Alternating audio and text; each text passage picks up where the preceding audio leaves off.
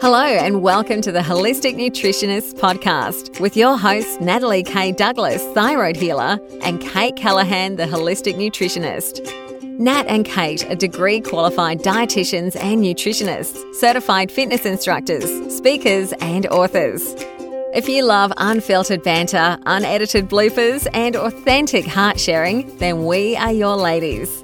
Now it's time to sit back, relax, and get ready for our latest tips on living your healthiest life possible.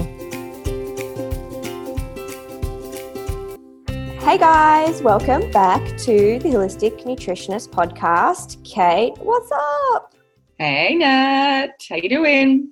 I'm pretty good. I was just telling you pre-recording that there is a man at 7:30 a.m. in the morning. Obviously, that's what AM means. Um, when it's overcast, there's someone like using that leaf blowing machine. I'm like, dude, your leaves are going to get stuck to the ground. Why are you blowing in the morning? anyway, so if you guys hear a little bit of that background noise, I am very sorry. I will try and mute myself, but just know it's I have no control over the blowing man outside. you go and scream at him. I could. I'm just not that person. I was having this discussion with my husband um, about like assertive people in those kind of situations. I'm just not one of them. Like I've never been someone, and I'm not saying this is a good thing. I actually wish, wish I had more balls, but I've always just like if, for example, like if if something comes out at a restaurant and it's like a bit wrong, or if someone's like making noise above our apartment, like really loud, like way like at a really inappropriate time, like I would never go up and knock on the door and say something, or I'd never like at a cafe speak up that I'd like gotten the wrong thing or they've forgotten something. I'm just like, oh, that's okay, that's fine.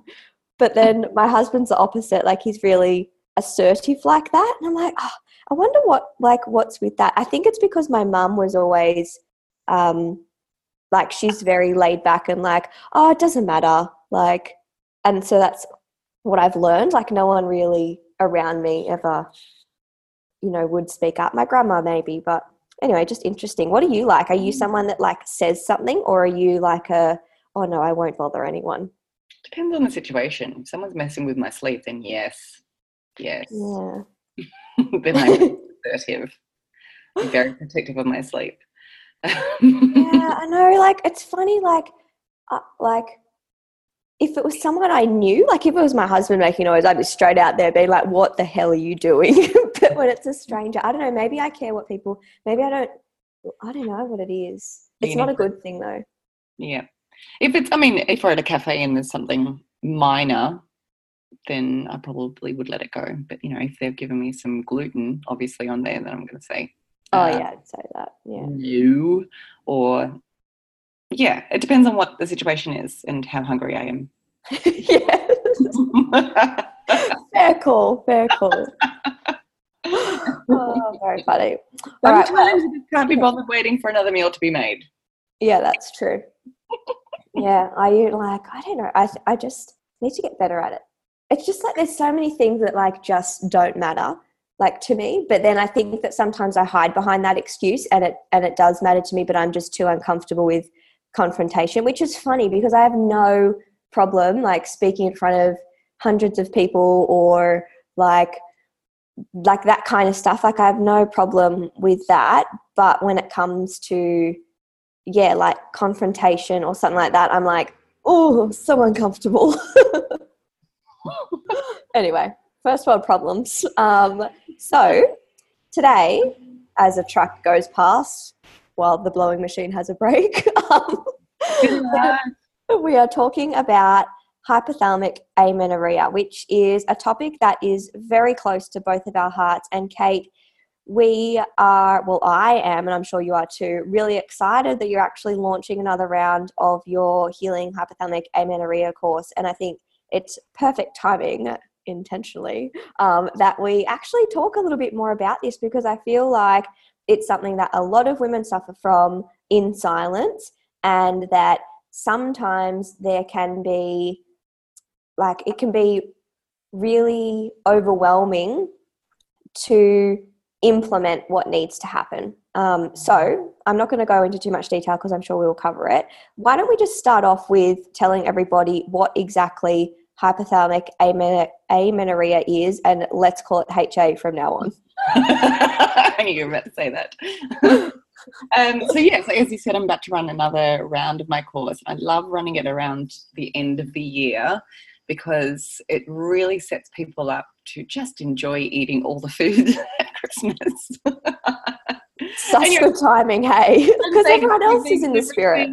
Well, because a lot of the times, and we'll go into this, but a lot of the times with you have troubles with food restriction and um, not being comfortable eating all the things. And so, if you go into it and finish the course around your Thanksgiving and um, Christmas, and you're like, I'm just sweet with eating all the food, and then you can really just enjoy the experience that is the festive season. Mm, yes. Anyway, backtrack. So, what is HA? So, hypothalamic amenorrhea. So, amenorrhea, we'll break it down. Amenorrhea is when you have lost your menstrual cycle. You have no period, you do, do not bleed any longer. Um, hypothalamic refers to your hypothalamus in your brain, which we've spoken about many, many times. It's your master control gland, which tells all of your other hormone systems in your body what to do. So, basically, hypothalamic amenorrhea is when your period stops coming, you are not ovulating, you are infertile, you are not releasing those hormones for a healthy menstrual cycle because your brain, your hypothalamus, has stopped communicating to your ovaries to release those hormones for that healthy menstrual cycle, in a nutshell. Good nutshell. And I feel like that was very easy to understand. But what actually, so you're saying there's no, like the, the communication is lost, but what actually causes that communication to shut down? So there's a few different things.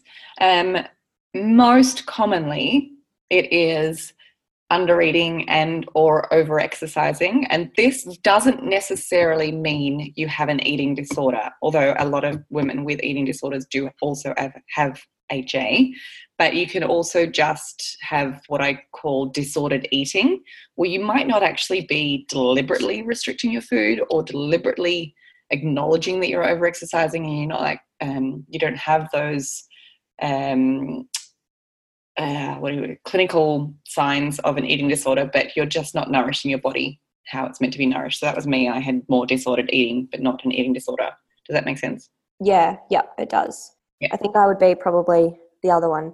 Well, mm. Like I did have an eating disorder. Yeah, so it can be it can be both, um, and or one or the other. Um, over exercising, it can also be psychological stress and it can be psychological stress alone. So, this is a big thing. So, women often think that it's just around the eating and the lack of calories and all the over exercising, but it can be psychological stress alone. That's a big, big factor. And then the other one that I see that can contribute to HA is the oral contraceptive pill.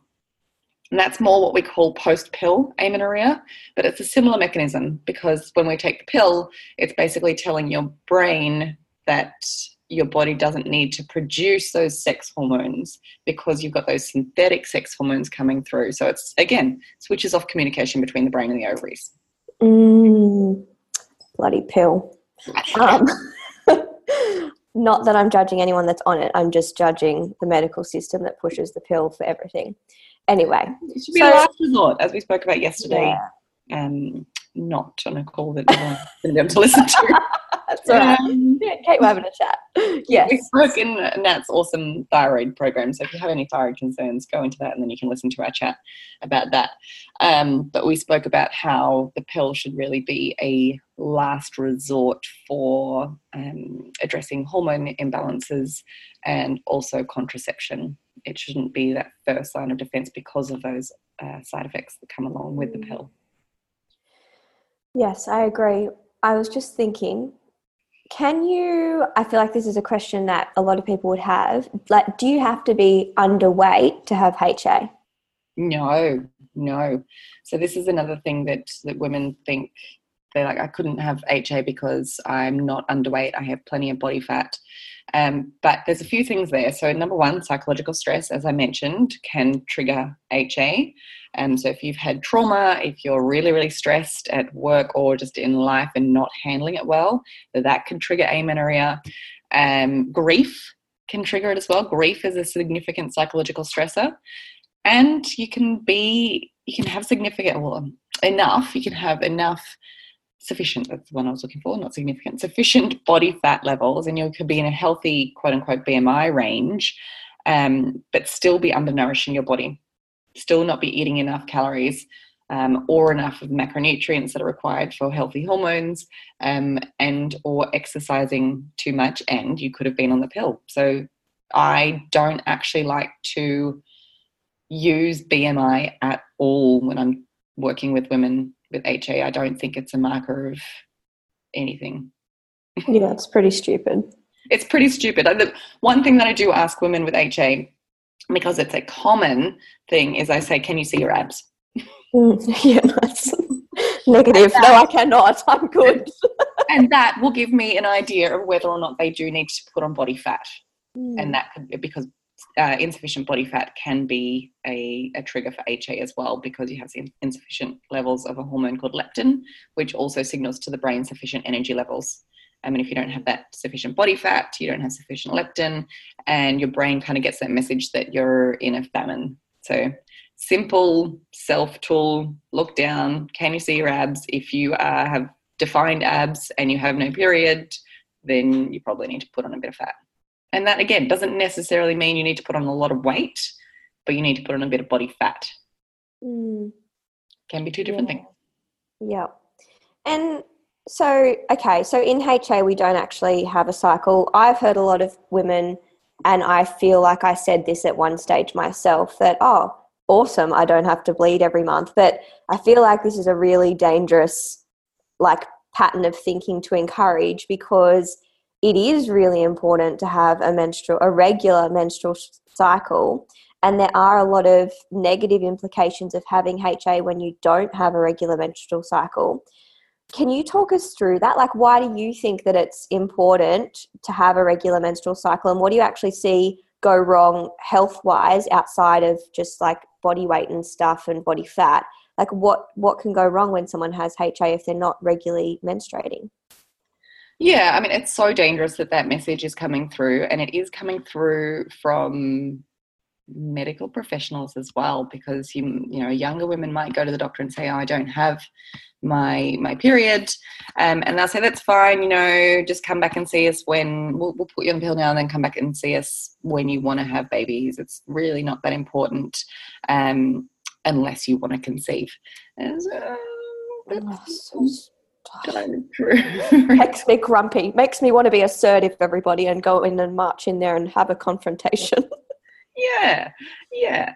So, so, um, so fertility is a big one. Obviously, if you're not menstruating, you're not ovulating. If you're not ovulating, you can't have a baby, and that's important for some people, but it's not important for all people, especially women who are younger, you know, in their teens or early 20s, even late 20s.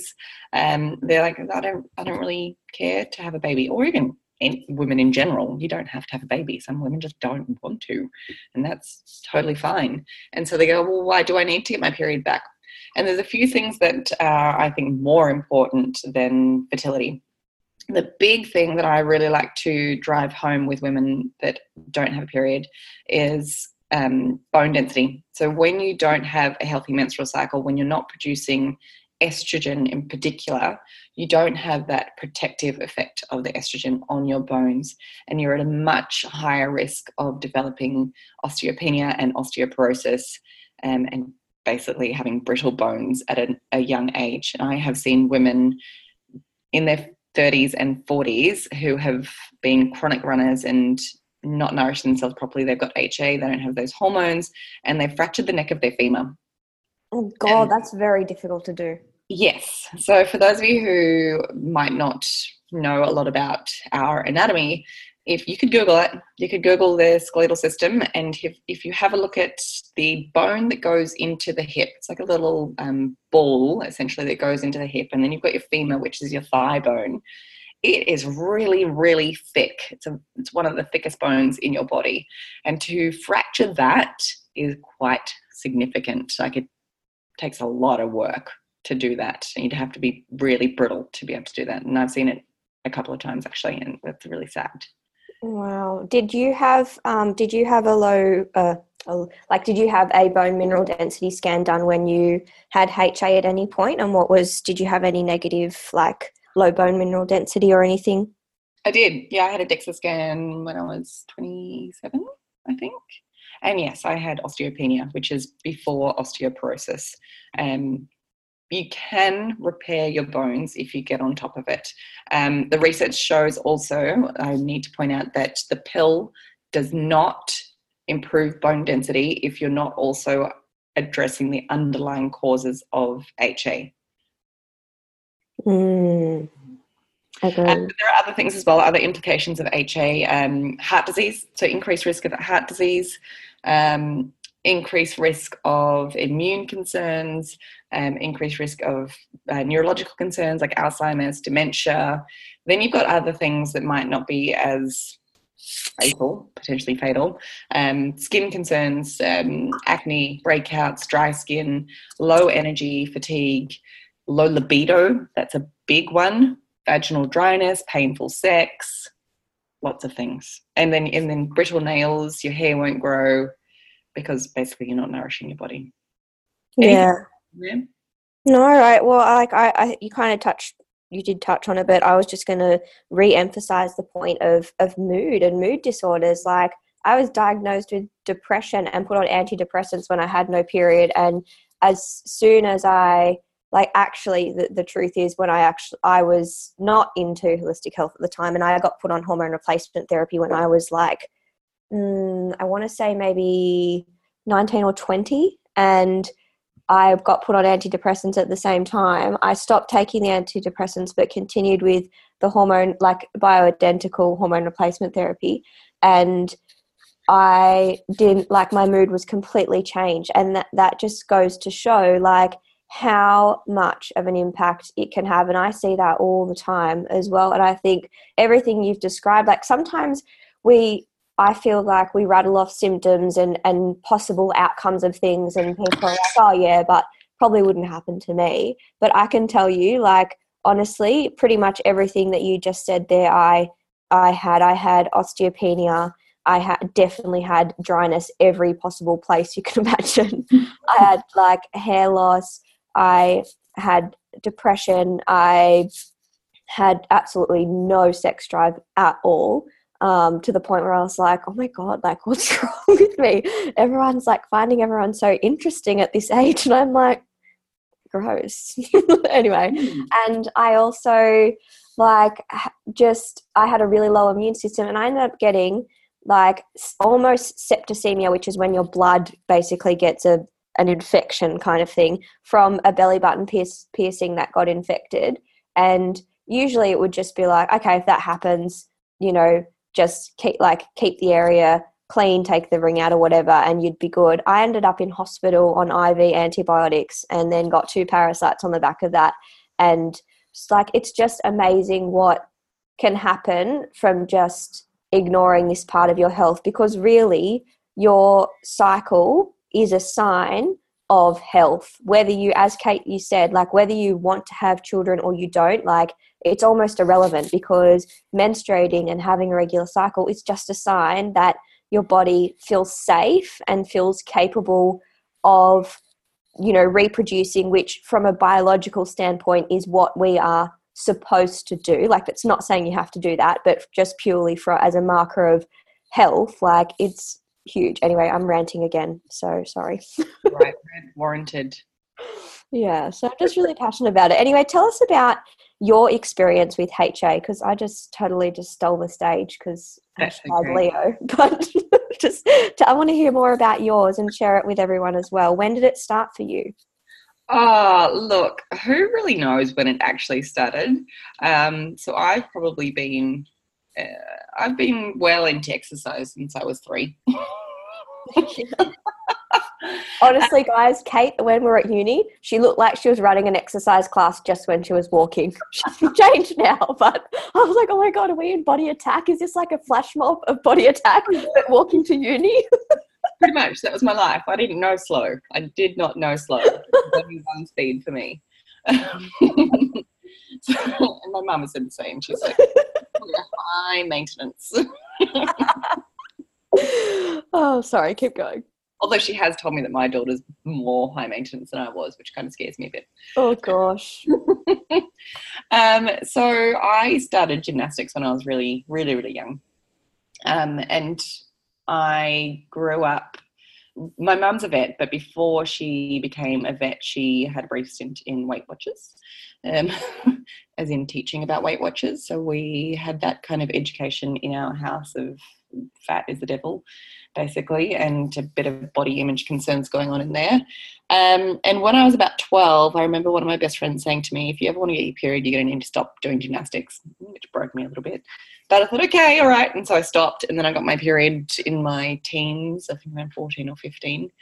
Um, and it stayed for a little while, but then when I was 16, I went on the pill and so I got a bleed, but that's not really a period, as we know. It's not a healthy menstrual cycle. And I was at that stage, my brain was trying to communicate to my ovaries to establish those pathways, but I had shut it off with the synthetic hormones. And around 17, I became a group fitness instructor and started doing a lot more exercise once again, also playing hockey and dancing and all the things that you do at school. Um, and then when I went to university, I started doing more intense exercise um, along with a lot of drinking. I don't know how I did both really. Um, I mean, I, I don't know how you did both either. I just, you know what, I wouldn't drink because I couldn't, I had like a fear that I wouldn't be able to exercise the next day, which is also ridiculous. But like, I don't know. Yeah, wow. Impressed. Feeling, horrible feeling. Mm. Um, anyway, so I was doing up to 16 classes a week in my early 20s. Um, and then in 2012, um, my period stopped while I was on the pill. So not even meds could force a period. I was very, very lean. So if you, I had 13% body fat. So if you think about what a fitness competitor looks like when they're up on stage competing on the day, that's what I looked like year round. Very, very lean. So I had an eight pack, never six pack, had an eight pack. Um, just a little ball of muscle. Um, and so I went off the pill and still no sign of a period. And around this time, I was studying nutrition and dietetics with UNAT. I was planning a wedding. I was exercising like a maniac. I was working in PR. I was doing all the things. And I was also following a low carb, high fat, very strict paleo diet. And potentially, no, not potentially, I was because we tracked our calories. I was under eating. So I was eating about, I think, 1400 calories per day while also doing up to three hours of exercise per day, while also having significant psychological stress. Perfect storm. And I'd just been on the pill for 10 years. Yeah, it was a shit storm. Wow. So, what was the prompt like? Was what was the prompt for you to be like, oh shit, I better do something about this? Like when when did the ball drop and like how long after you realized that it was a problem did you actually start moving towards getting help Mm, yes, two different things there. Mm.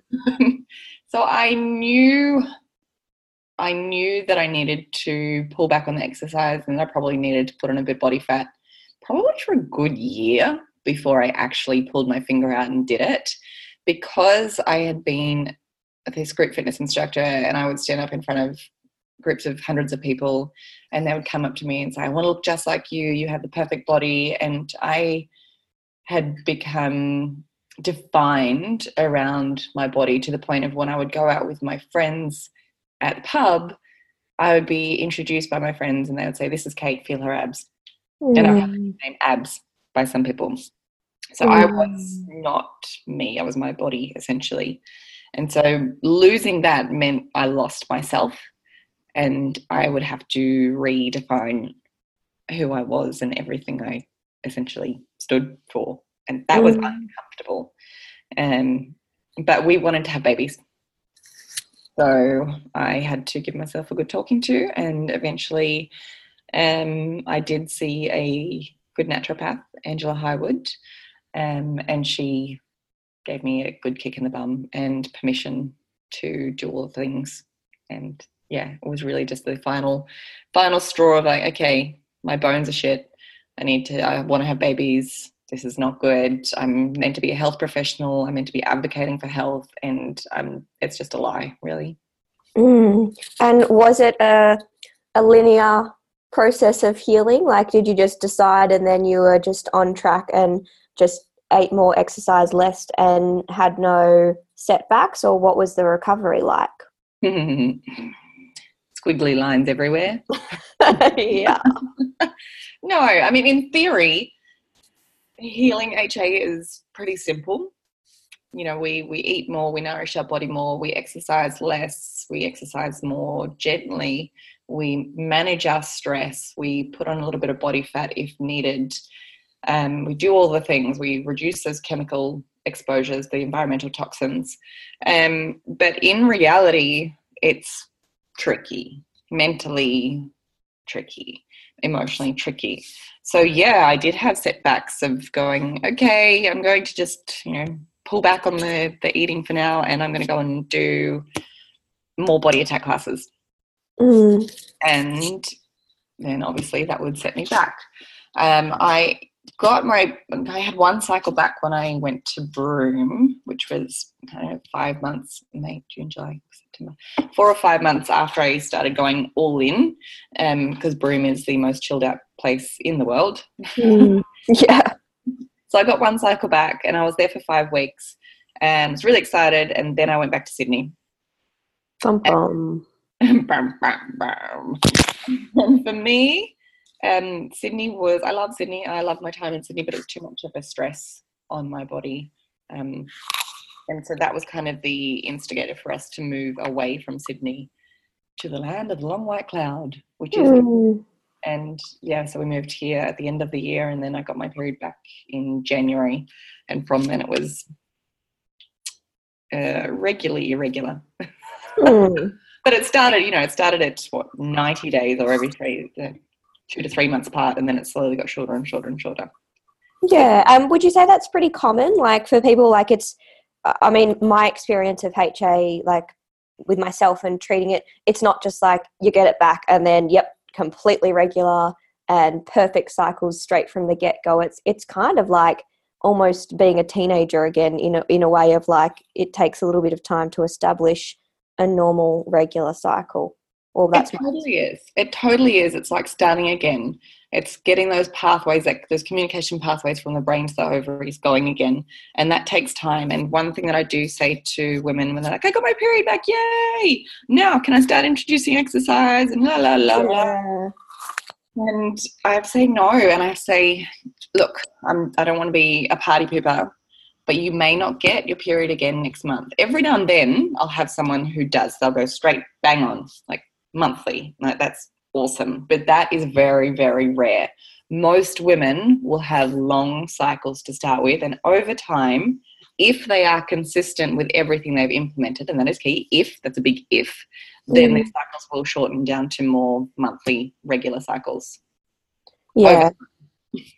Yeah, and I totally think that's important for people to be aware of because otherwise it can feel really disheartening like I've put in all this effort now I got it like why why has it not come again? And I think you just have to be patient with your body like think about probably how long it's you've not had a period for or you know how long you've been doing what you've been doing. It, it's going to take a while for that to just re-regulate and that's why I think like your program and having su- constant support is so important because you like you get mind fucked like in the process. Like like honestly you just well at least that was my experience and it it can feel if you don't have support around you from people who are going through the same journey or a practitioner it's really hard sometimes to keep going when you feel your body changing physically and and, and mentally and also just in the way that you're you're feeling in your body um, you know things do start to shift as hormones start to come back online and it takes a little bit of time for that to balance out and consistency is is key and and not getting ahead of yourself in like as you were saying oh got my period back awesome like gonna go sign myself up for a half marathon. Um, i do see that sometimes. I think i think sometimes when women are doing my ha course they forget that i am friends with them on facebook Mm. I know, isn't that funny? Same. I see them do these things. Like, oh, come on, babe. Yeah. And I think also comparison, like, sure, there might be someone that you know that runs marathons or does triathlons or is a crossfitter and is your friend and they still have their period mm. but like it doesn't matter like eyes on your own lane because you don't know what else is going on for them and even if you did and even if that was the case like that's their story and you know i just think comparison in this kind of situation or any situation is just going to make you fit, fall into that victim mindset and that is not going to help you move forward mentally or physically. Totally. That's such a good point. Everyone is so, so different. Everyone's physiology is so different. Um, and everyone is different in how they respond to different stresses. I mean, one of my best friends um, is pregnant at the moment and she's so, so small. you would you would look at her and go, mm. how? How? Mm. That she she doesn't she's got sufficient body fat. She doesn't do a lot of exercise. yeah yeah like i just think it's like everyone everyone's journey is different and how you end up looking physically will also be a little bit different as well like everyone has a natural body fat that their body functions best at and everyone's body composition is a little bit different and you just you really have to just do your best to keep on working at accepting that like kate uh, like I hope you don't mind, but I'll use us as, as an example. Like I, like I would say that my body naturally carries a like a little bit more body fat for me to be able to have a regular cycle. And when we were both going through healing, I mean, this is just my my observations. Like I would say, you're naturally, um, like now, for example, you're naturally still quite not I don't want to use the word lean, but you're like when when people look at you because I know people will listen and then look you up and be like, "Oh, what does she look like now that she's gone through healing and she has a period?" Like you still look quite lean because that is your natural natural body, but you still have adequate body fat for your body to be able to menstruate whereas I carry I need for my for me to have a period, I actually my body needs a little bit more body fat than I would like in my back then when I was healing in my ideal mind or ideal picture would be like, oh no, I don't want that much. But you kind of like, you just got to accept what is optimal for you and continue focusing on body love and the good parts and like continue growing that list because everyone goes into healing well, I can't say everyone, but I would say the majority of people go into healing with a fear around their body changing. But you kind of just have to surrender to the experience and trust that your your body will find its its way to what is naturally optimal for for you. Yeah, yeah, that's awesome, Nat. And I think that that fear around the body thing is is more our own internal fear and just and I like what what Gabby Bernstein says fear is false evidence appearing real. So when we think we put on if we put on weight, we think that we're going to be judged or our friends won't accept us anymore. And so I like to encourage women to think about what they value most in their best friends. And if their friend if they if the situation was flipped and if their friend was to put on weight for their health, would you want to stop being friends with them? Mm, exactly. I, suspect, I hope the answer would be no. If it's yes, you're an asshole. Yeah. yeah, like we do. I'm sorry, I shouldn't have said that, but no, I back you on that. Like, but we shouldn't be friends with people for the way they look. And people, if someone's friends with you just for the way you look, then I don't know if that's someone that you want to really have in your life. Mm. Um, but it's it's not an easy um, easy journey. I remember justifying my weight gain to people all the time that I just met. And looking back, I'm like, you idiot. Mm. so I would say to them and say, I used to be much leaner. And they were, mm. and they would look at me going, I don't really care. Like, thanks for the update. What a weirdo. Yeah. Why are you telling me this? Yeah. Like, yeah. I know, and I agree. And look, I honestly like to some extent, like we all judge. And so, like, those that are close to you if, if someone that's close to you is is judging you for your weight gain then obviously get rid of them. But to some degree you have to accept that there are going to be people that may notice that your body composition changes but don't project onto them that they're thinking oh god look what happened to her. Like that's your that's your thought not theirs. You have no idea what they're thinking. Like i would say that a lot of people when i started to put on weight were, were probably thinking god she looks so much healthier but yeah. for me, in my mind, I was like, oh my God, they're staring at me because I'm like, I'm that girl that's, you know, gotten fat. Like that was my internal voice, and no one's going to respect my opinion anymore or, um, you know, is going to, you know, like love me basically or accept me. And I've, I've changed. Whereas I think like that's like we create our own reality. There's no such like you are the only creator of that, and you're projecting your thoughts onto someone else when you have no idea what they're thinking. So just keep that in mind along the journey. Like you don't need to hide, but you also need to remind yourself that people actually don't care that much about your body, to be honest. Like no one cares. Yeah. But honestly, most people are just too concerned with what's going on with their own body. Exactly. Yeah, when I think back, I don't actually think I thought you'd put on weight. I just admired your boobs. Yeah, yeah, but guys, my boobs grew like over a uni break to the extent where, and this was because just for, so people aren't like, oh, my boobs are going to grow so much. Um, I, as I said, I got put on hormone replacement therapy, and I, it was over. I started it over like the uni break, and I came back to uni and people were like, "Did you get your boobs done?" And I was, I w- and most people would think, "Oh, great!" Like, no, like, thank you for the compliment. I was like, "Oh my god, this is terrible." Um, and so, but and in my mind, I had changed so much, and I was so uncomfortable.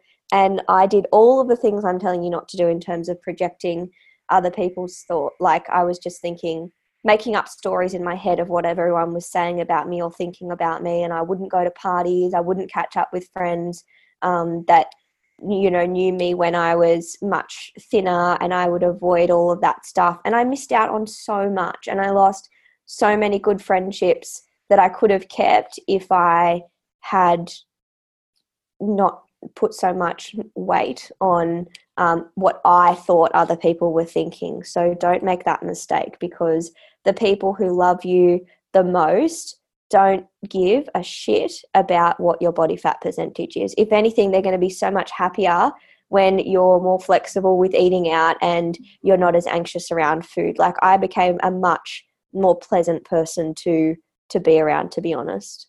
Yeah. Yeah.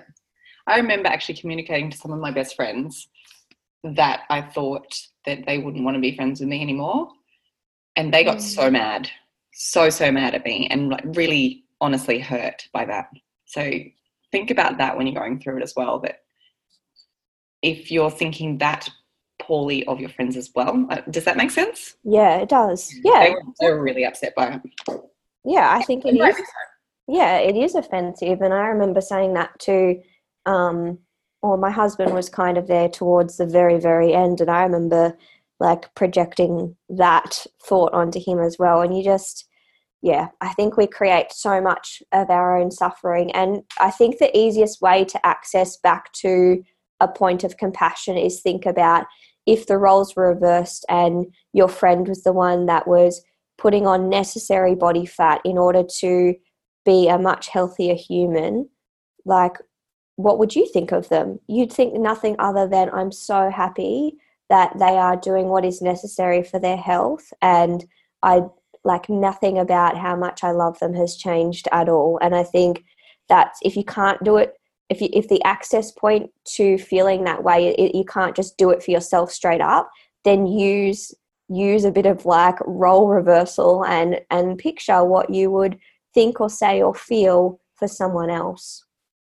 Yeah, and it's the whole body love and self care and self respect is a big aspect of the course. It's something that we focus on every single week.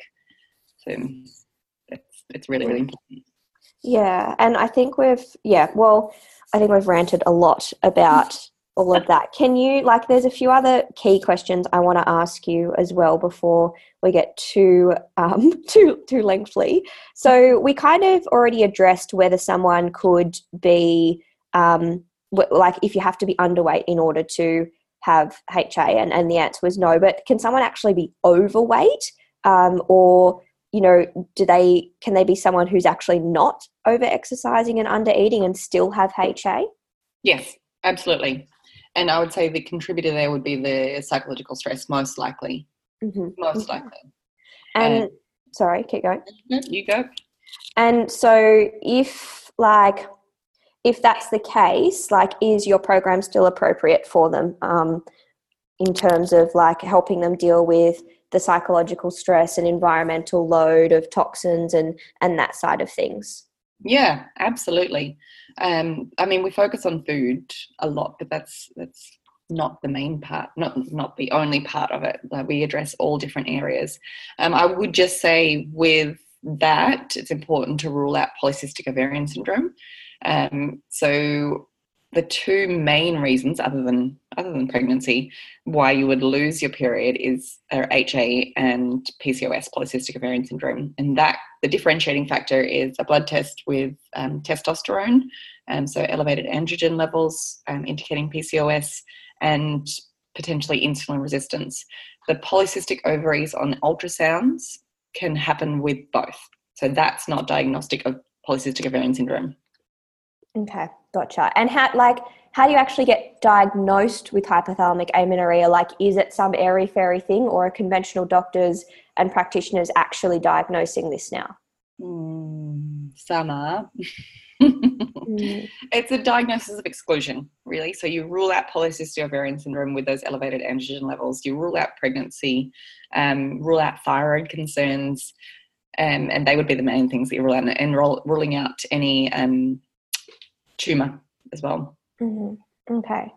And in terms of recovery, so you've touched on the food side of things and, and nourishing your body. You've touched on, um, you know, sensible amounts of exercise and reducing toxic load and managing stress.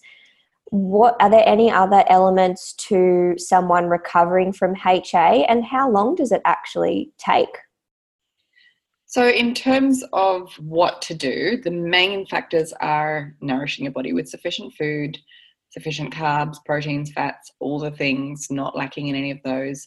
Um, managing your stress, as we mentioned, exercising appropriately um, and gently. So, often you have to cut out all intense exercise or at least pull it right back. But I often recommend cutting it out completely. I don't recommend not moving your body at all. I don't think that's healthy physically or mentally. Um, so I do still recommend gentle exercise, walking, yoga, tai chi, dancing, getting out in the world, in the nature, in the natures. Um, and then we also look at other areas that need to be addressed. So gut health, thyroid health if necessary, mindset, and then being consistent with it. Mm, yeah, consistency is key. It's key. My motto in, in um, my motto in thyroid rescue program is consistency, not perfection, because I feel like people get hung up on this. I have to be perfect to get the result, but I'm like, call bullshit. You have to be consistent to get the result.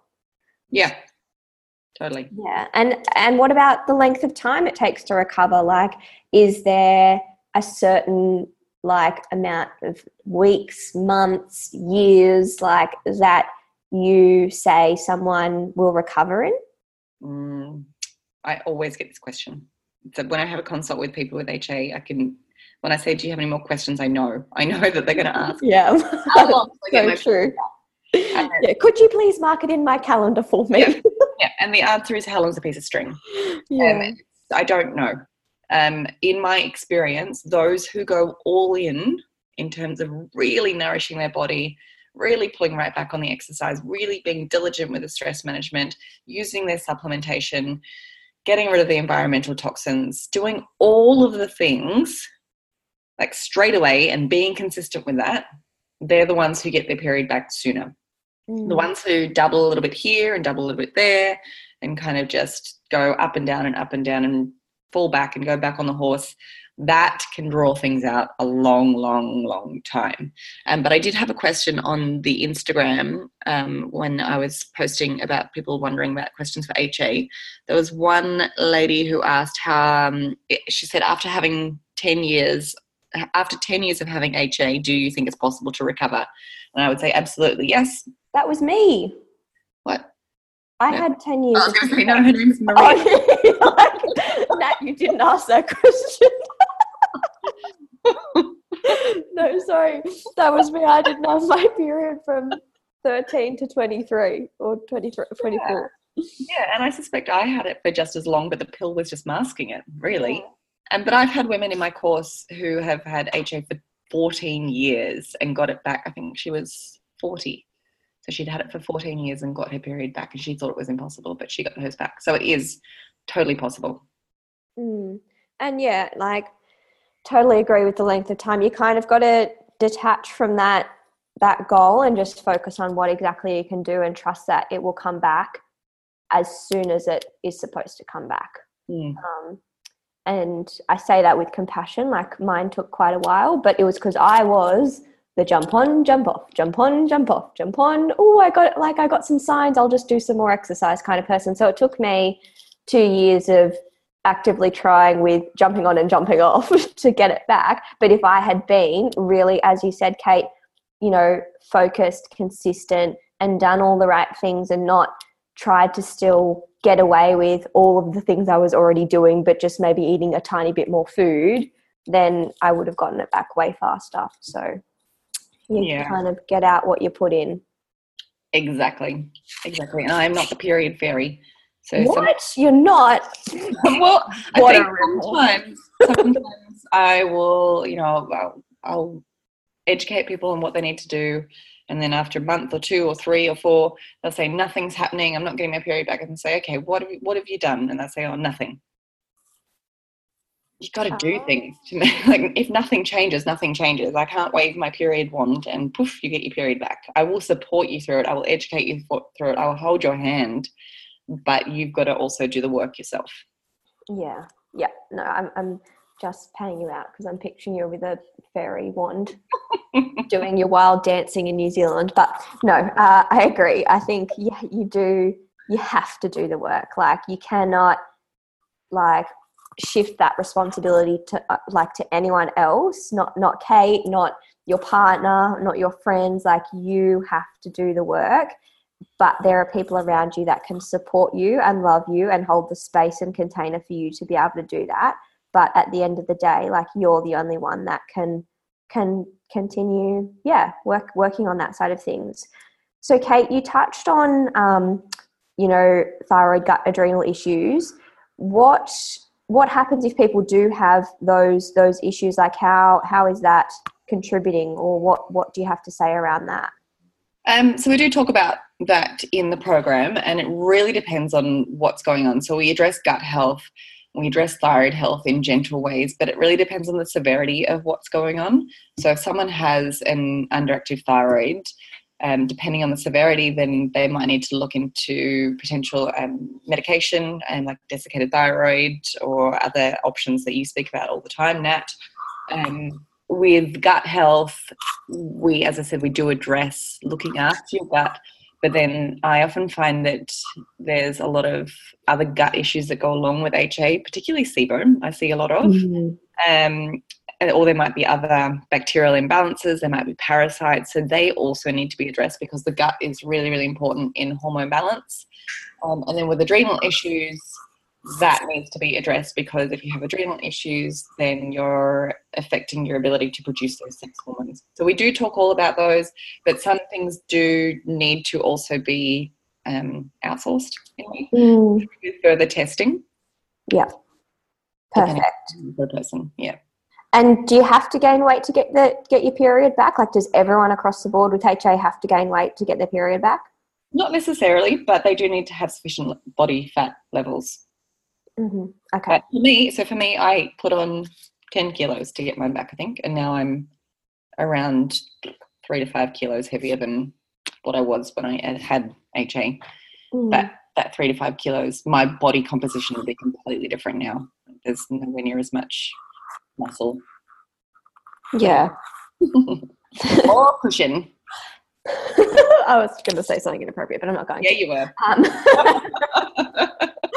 okay, and what about supplements, essential oils? Like, d- does that play a role? And do you actually speak about that in your course? I do. Um, so there are some key supplements that are shown in research for helping women get their period back. One of which is acetyl L-carnitine, and that helps to support the mitochondria or the energy houses of the ovaries. That's a big one. Um, I often recommend a really good quality multivitamin, multi-mineral because your body's probably depleted. I mean, I, I often recommend that for most people now because our soils are depleted. Um, but particularly for HA, particularly if you've been on the pill, you need to replenish those nutrients. Um, other ones that we look at might be more specific to the individual, depending on what's going on, depending if they want to be conceiving anytime soon. So it's really on an individual basis. And I, I don't, I, I work through the course with people, so I'm there with them and I work individually with them a little bit through the course to see what's going to be appropriate for them. But across the board, I usually say acetyl L-carnitine um, and a multivitamin, multi-mineral. With acetyl L-carnitine, the dose depends on whether or not they have a thyroid concern as well. So Mm. if they've got a thyroid concern, I'll probably drop the dose down. If they don't, then I'll increase it. Um, Yeah. Essential oils, yes, they do play an awesome role in helping with this. The biggest factor is helping to eliminate sources of environmental toxins where you might be getting those um, endocrine disruptors, those hormone disruptors from your skincare that you're using, your deodorant, your perfumes, your cleaning products, your air fresheners, everything in the home that could be disrupting your hormones. Um, we can use essential oils and simple carrier oils and you know baking soda to make very very simple effective and cheap alternatives and then there are some essential oils that really help to balance the hormones um, by applying them topically or diffusing them. So some key ones will be frankincense, um, clary sage, doTERRA's clary calm blend, um, geranium, and a few essential oils are known as emmenagogues, which encourage menstruation. So that would be marjoram and peppermint. Pe- peppermint. I was like, what? I'm like, did I just say that weird? I think I said it weird. yeah. Peppermint. Peppermint. Um, It's New Zealand for peppermint, guys. I do need to say, don't think that you can just apply essential oils without doing the underlying work and expect them to force a period because you need to build up that healthy uterine lining first in order to have that lining shed as a menstrual period. So if you're not going to do all of the other work, the oils are going, they might support you in other ways, definitely your moods and physically, emotionally, but they're not going to force a period if there's nothing there to force. Mm, yes. Yes. Mm. So agree. Okay, so you've you've told us quite well. It, we've we've kind of dribs and drabs told everyone what is included in your a healing hypothalamic amenorrhea course. So by the sounds of it, you're covering pretty much everything possibly possible that could be covered, like food, supplements, stress, um, essential oils, de- decreasing toxic load. I think I already said supplements, exercise it, it, like so much but what else can you tell us about it like what like is there anything else that's involved? Like is there a facebook group? How long is it for? And more importantly how do people actually sign up Yeah, so it is an eight week online course, but I am in it with you. So I've considered setting it as an evergreen where people can just do it on their own terms, but I think there's real value in doing it as a group and having me there to support you as well. Um, and we do have a Facebook group, which is incredible. The women in there are absolutely amazing. They blow me away all the time with their incredible support for one another um, and their vulnerability and their openness. And it's just nice to know that you're not alone in it and you can reach out and share what you're going through and get this support, not just from me, but for everyone else, who- from who, everyone else who's going through it. It's beautiful, often has me in tears. Um, but so we go through eight different modules. So the first week is really focused on mindset. So you really need to have a strong um, solid mindset and really set your why and understand your obstacles, understand potential triggers, set your goals, um, and have that somewhere where you can refer back to it all the time. And this might change over time, but it's really important to have that solid why. If you're kind of like, oh, I think I just should get my period back, you probably will go up and down with that. Mm-hmm. Really nutting out why it's important for you is going to be so important. Um, we set up supplements. We look into what you're eating. So that in module two, the second week, we talk about reconnecting your brain and your ovaries and making your brain feel safe through stress management. Um, we talk about we, we might for some women we might track the calories but for other women who find that triggering that i might just get them to write down a typical day of what they're eating and then i'll go through and assess that and give some pointers as to what they could change what they could add and how they could really nourish themselves a little bit better. We talk about the role of different uh, macronutrients so carbohydrates proteins fats. We talk about stress we talk about body weight body fat we talk about hunger and satiety as well. There's a few other things that we talk about, like seed cycling, which can help balance your hormones. We talk about your thyroid and exercise. As I said, self love. There's a bonus module for women who have been on the pill and um, so post pill cleansing, essentially, to get rid of those synthetic hormones out of your body. Week three, we talk about nourishing your gut for hormone health, so a whole week on digestive health um, and everything that can impact that. Week four, we talk about liver health for hormone health. Uh, week five, we talk about looking after your adrenals for sex hormone production and everything that affects that.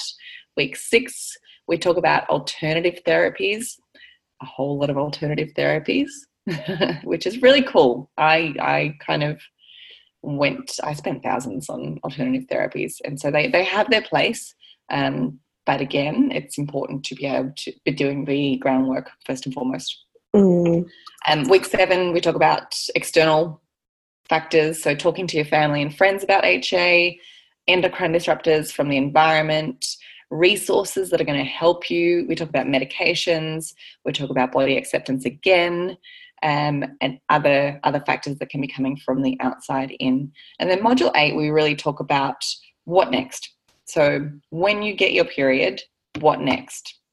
How do you keep your period coming regularly?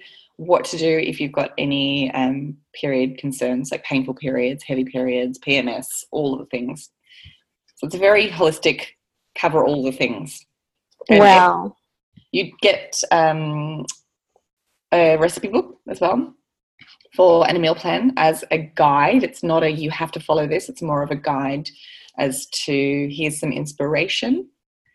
And we're going to have weekly interviews with some experts like Cassie Mendoza Jones, who is a naturopath, nutritionist, and kinesiologist, Lara Briden, who's the author of the Period Repair Manual, Jody Bees, who's a naturopath nutritionist, Laura Schoenfeld, who is a dietitian, Kelsey Marksteiner, who's also a dietitian, and Nicola Rinaldi, who is the author of No Period Now What um, among others, and weekly live calls where you can ask anything and everything, and we can just sit down and chat.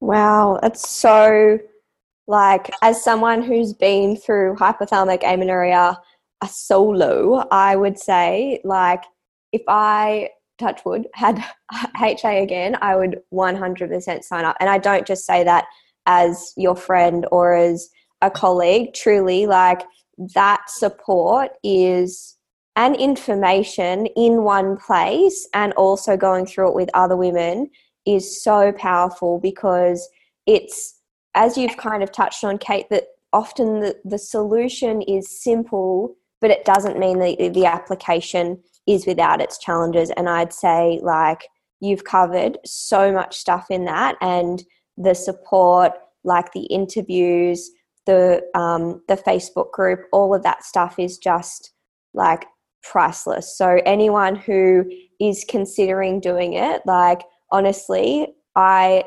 100% think that it would it is so worth it. Like wow, like oh, speechless. I just wish that I had this when I was struggling. Ah, thanks. No problem. So when does like how do people sign up and when does it actually start so that um, people can get in because I know that it's only a limited amount of spots. So I want to make sure that people listening can go and kind of get there, get in first. Yeah, and the reason why it's limited is because I give that individual support and that emotional support as well. Um, so I want to be able to give as much as I can without burning out, essentially. Yeah, that's a good um, I do have to take my own advice, not give more than I am capable of giving. Um, so we'll be starting on the 6th of October and they can sign up via my website. So if they go to www.theholisticnutritionist.com, navigate to the shop page, and in there you'll see the first one on the left is the e-course, and you just click on that and you'll be able to sign up. Um, I'll be opening up enrollments, sign-ups next week. So next week. Ooh, exciting. Yeah. 23rd of September. Awesome. All right. Well, any any final words to say on on the program or anything like that that you need to share besides all of the wonderful information that you've already given us? No, I think that's it. If anyone has any questions or are concerned um, about whether or not the program's right for them, then feel free to contact me. You can shoot me a message on Instagram at the Holistic Nutritionist, or you can email me, kate at theholisticnutritionist.com, and we can have a little chat about whether it's appropriate for you. Awesome, amazing. Well, thank you so much for sharing all of that information with us and your story. And I am really excited for everyone who gets to be guided by you in that eight week program. And that's it. So, thank you guys for listening, and we will catch y'all soon. Thanks for tuning in to the Holistic Nutritionist podcast. Remember, we love to make the show relevant to you. If you have any questions or topics you'd like us to discuss, just submit them to podcast at nataliekdouglas.com and we'll get them answered for you. Also, don't forget to subscribe, rate, and review the podcast on iTunes and share it with a friend. And if you're looking for more info about how we can accelerate your journey to optimal health, you can find me, Nat, over at nataliekdouglas.com and Kate at theholisticnutritionist.com. See you next time.